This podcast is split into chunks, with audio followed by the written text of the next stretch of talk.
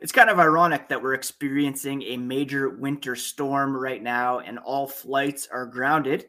That's exactly what happened to the Winnipeg Jets last night at TD Garden. We're going to recap Boston's comeback win, preview tonight's game against the New Jersey Devils, and also talk about the results of the independent review into the signing of Mitchell Miller here on today's episode of Locked On Boston Bruins.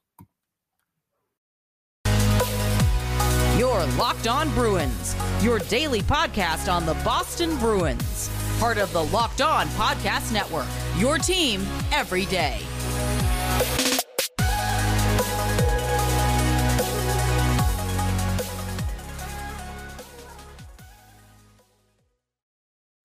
What is up, Bruins fans, and welcome back to the Locked On Boston Bruins podcast. I'm your host, Ian McLaren, and this is a daily show where we discuss all things Spoked B. Today is Friday, December 23rd. And I want to thank you so much for making Locked On Bruins part of your day, free and available wherever you get podcasts. So please do smash that subscribe button so that you never miss a thing. Podcast is also available on YouTube in video form and with some breaking news, bonus content, post game reactions, mostly for in week games, not as much on the weekends, but probably will have something after tonight's game against the Devils. If you're on Twitter, Instagram, you can find the podcast at Locked NHL Bruins, and you can find me, my dad jokes, and hockey tweets at Ian C. McLaren.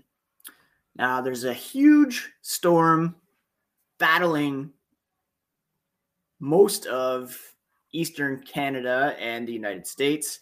There's huge devastating cold front hammering the West Coast, wherever you are today. I hope you're staying warm, staying safe, taking care of yourselves, and, and, taking care of each other as well. What warmed our hearts, of course, last night was a win over the Winnipeg Jets, a game in which the Bruins found themselves facing a 2 nothing deficit. Is it better to be lucky than good? The age old country music question? Well, the Bruins were a bit of both again last night, getting a very fortuitous bounce on the goal that got them on the board. David Pastrnak uh, corralling the puck as it clanked off a stanchion behind the Winnipeg net, came right out into the slot, and Pastrnak just blasted it into the net for his 21st goal of the season. Uh, Jake DeBrusk followed with a power play goal, and then Nick Foligno got the winner midway through the third period to secure the 3-2 win for the Boston Bruins. They're now 26 4 and 2, 18 0 and 2 on home ice. I felt so good for Nick Foligno. How great must he have felt to score a game-winning goal in a fairly meaningful December game against a good team in the Winnipeg Jets, one of the best goalies in Connor Hellebuyck, considering where he was this time last year, uh, it has to be a great feeling for him. Uh, Boston has now secured points in all 20 home games this season, becoming the 10th team in NHL history to accomplish the feat. And um, it was a full team effort again in this one. Full credit to Jeremy Swayman for putting in uh, his best performance of the season, certainly the biggest. I talked the other day about how it was important for him to uh, beat the Columbus Blue Jackets in his last start, but to come up big against a team like the Jets. Yes, they're missing Blake Wheeler. They were missing Nikolai Ehlers. They were missing uh, Nate Schmidt couple other guys as well. But um, Swayman stood tall, and Jim Montgomery said he made some exceptional saves when it was 2 nothing. Kept it at 2 nothing to give the Bruins an opportunity to get back in the game. Full credit. Uh, the first one that they scored was a guy all alone at the hash marks. Uh, and Swayman now won two straight games He's allowed four goals on 60 shots over that span. And he, of course, said a lot of credit goes to the guys. You focus on one shot at a time, take the positives from the play before. And uh, I, for one, am very happy to see him rounding into form. And I don't know if it's getting his confidence back, but he seems uh, as calm in net as he did before, which is great to see. Uh, Foligno with the game winner again. It's very cool to see him do that. He shifted up to play with Charlie Coyle and Trent Frederic uh, in the third period. Foligno came through, collecting a feed from Coyle, burying a wrister by past Hellebuyck, glove side, to put the Bruins ahead. Trent Frederic said, um, you know, he loves playing with Nick Foligno, his leadership, his poise. Montgomery likes Foligno being with Frederic and Coyle, gives them a real big, heavy line that's hard to handle. Both goals they've scored are very uh, similar. Vegas was the one that they scored on previously. Um, so Taylor Hall had been playing on the third line. Does that mean Zacha gets bumped down, Hall bumped up? You know, it's a good problem to have that the Bruins can mix and match things when they need to. Uh, certainly here, uh, when they need a big goal. Pastrnak now has a point streak of 10 games, just one of four Bruins to accomplish this feat six times, joining Phil Esposito, Bobby Orr, and Ray Bourque. You know, some of the absolute greats in franchise history. The Bruins are now 63, 20, and 5 in the regular season during the calendar year of 2022, third most wins in a calendar year in NHL history behind Pittsburgh and Chicago. 37 of those wins came at home, the most in calendar year in NHL history. And our boy David Pastrnak hit the 100 point mark in 2022 with four games remaining on the schedule. So good on him for, you know, producing some of the best hockey of his career after experiencing some personal tragedy uh, to begin last season. So, who was the big bear of the night last night? Well, you know what? I'm giving it to Nick Foligno. He had the game winner. He added an assist on the David Pastrnak goal, sending the puck in off the stanchion, fortuitous bounce. He had two shots, a hit, 12 minutes of ice time, and it's just so great to see him playing at uh, I don't know if I'd call it a high level, but playing up to what the Bruins believed that they were getting from him a, a solid bottom six winger who can bring some leadership on and off the ice. So uh, I felt really happy for him to get that goal. He now has six goals on the season, 10 assists, 16 points in 32 games, averaging half a point per game. That's after two goals and 11 assists last season. So he's only one assist back of his high from last year, already eclipsed goals and points from last year. So good on Nick Foligno there. Coming up next, we're going to talk about the independent review into the Mitchell Miller signing. And then later on, preview tonight's game against the New Jersey Devils. But first, a quick word about the NHTSA. Did you know that driving high is considered driving under the influence? That's right. Driving under the influence of marijuana is against the law in every state, even in states where it's legal. That means driving high could get you a DUI.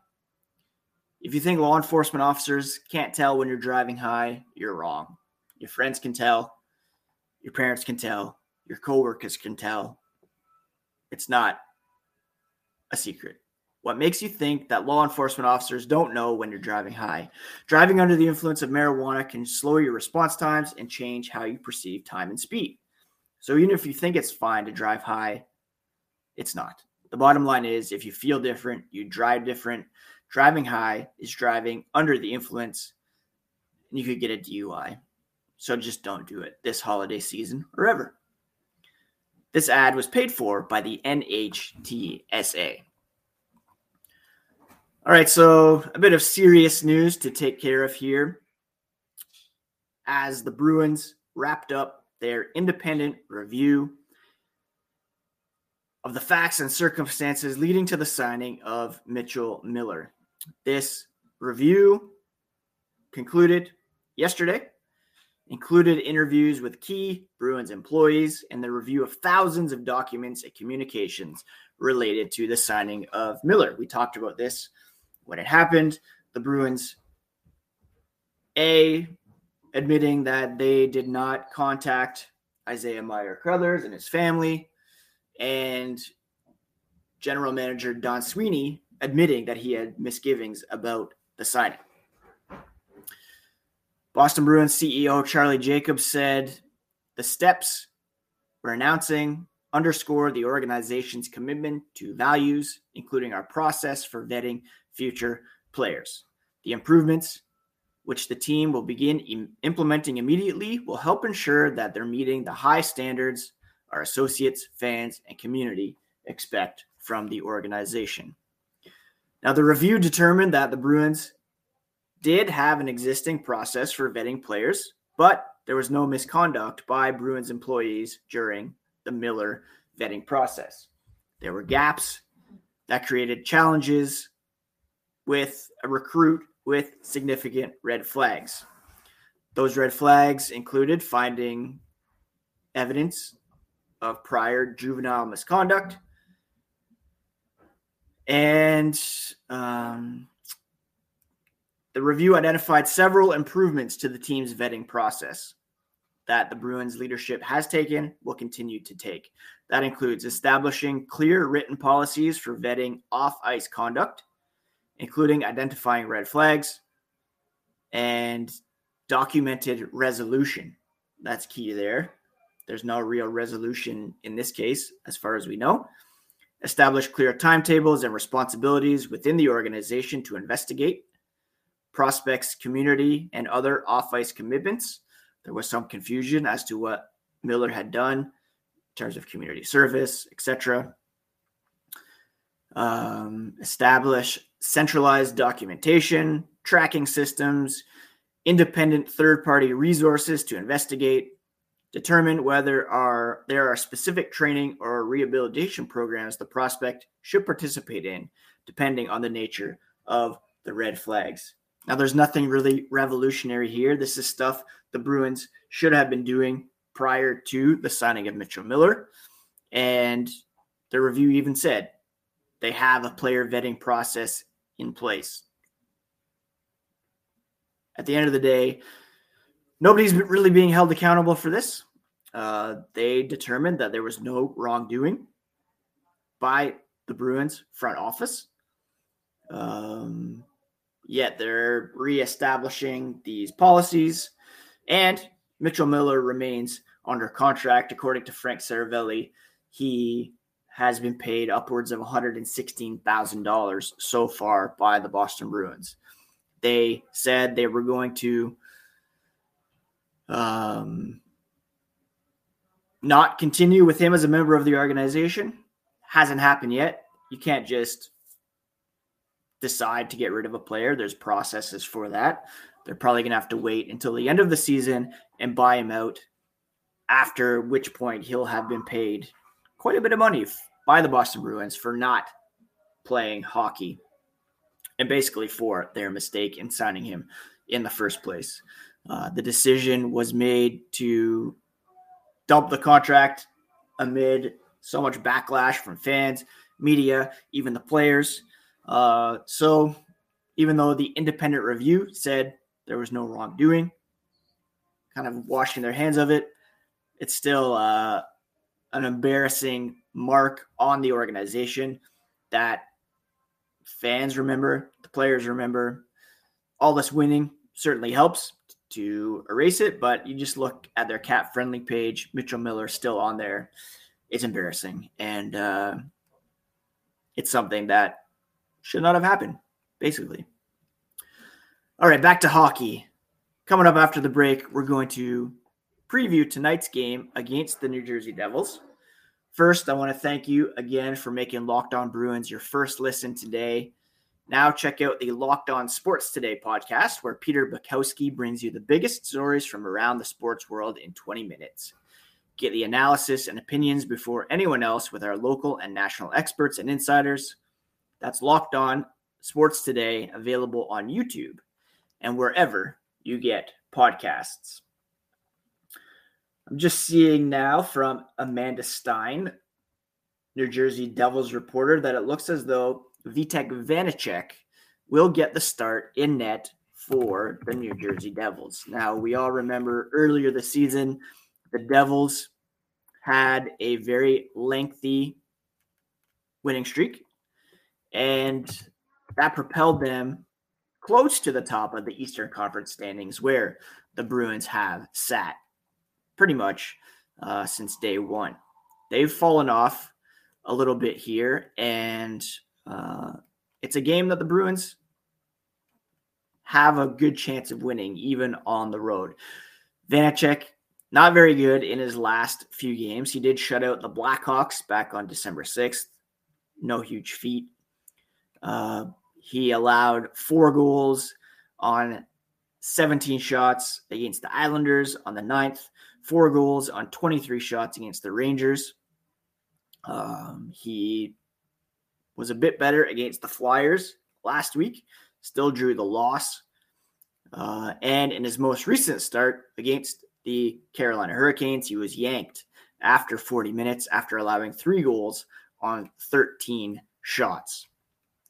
The Devils still second in the Metropolitan Division behind the Carolina Hurricanes, who have won nine of their last 10. Their only loss coming in uh, past regulation. Devils three, five, and two over their last 10 games and uh, really running the risk of dropping ground in the Metropolitan Division. What's up, Will? Can I order something? Uh, can we talk about that in a couple minutes? Now, Dougie Hamilton leads the Devils in scoring over their last five games with four points, two goals for Jack Hughes, who you always have to keep an eye on, four assists for Hamilton. And uh, again, over their last 10 games, they're three, five, and two. The Bruins have the edge in power play, third ranked versus 24th ranked. New Jersey's penalty kill is a bit better. They have ninth ranked 80.6. Bruins still first. Bruins ranked first in goal, or sorry, goals against per game and second in goals for per game. Devils rank eighth in goals for per game and third in goals allowed. So it could very well be a tight one if Vitek Vanecek is on his game. He's had a pretty decent season so far. Uh, 908 save percentage. That's dropped in recent days, but it was pretty high up there to begin the season. Ullmark will get the start. 18 1 and 1, 937 save percentage. He had the night off last night, of course, with Jeremy Swayman getting the start. Um, other than our old friend Dougie Hamilton and Jack Hughes, who leads the team in scoring with 38 points in 33 games. You got to keep an eye on Jesper Bratt, 33 points in 33 games. Nico Hischier is a very talented center uh, at both ends of the ice. He's got 29 points in 32 games. Uh, Miles Wood always seems to get under Boston's skin, so that's a guy to keep an eye on as well. And um, I'm hopeful that the Bruins will be able to make a pretty strong statement here tonight against a New Jersey Devils team that, again, uh, slipping as of late, and the Bruins should have a Merry Christmas by beating this team. Um, now there's a chance there could be some weather postponements. There's already been a couple games postponed tonight due to this storm. Uh, the Lightning, Sabres, and Red Wings, Senators uh, hopefully, the Bruins were able to make it to Jersey. It's a pretty short trip, and uh, that there will be no concerns about fans getting to uh, the arena tonight and uh, prompting a uh, postponement. All right, that's it for today's episode, my friends. Apologies for the interruption, distractions with the boys off school for the uh, Christmas holidays.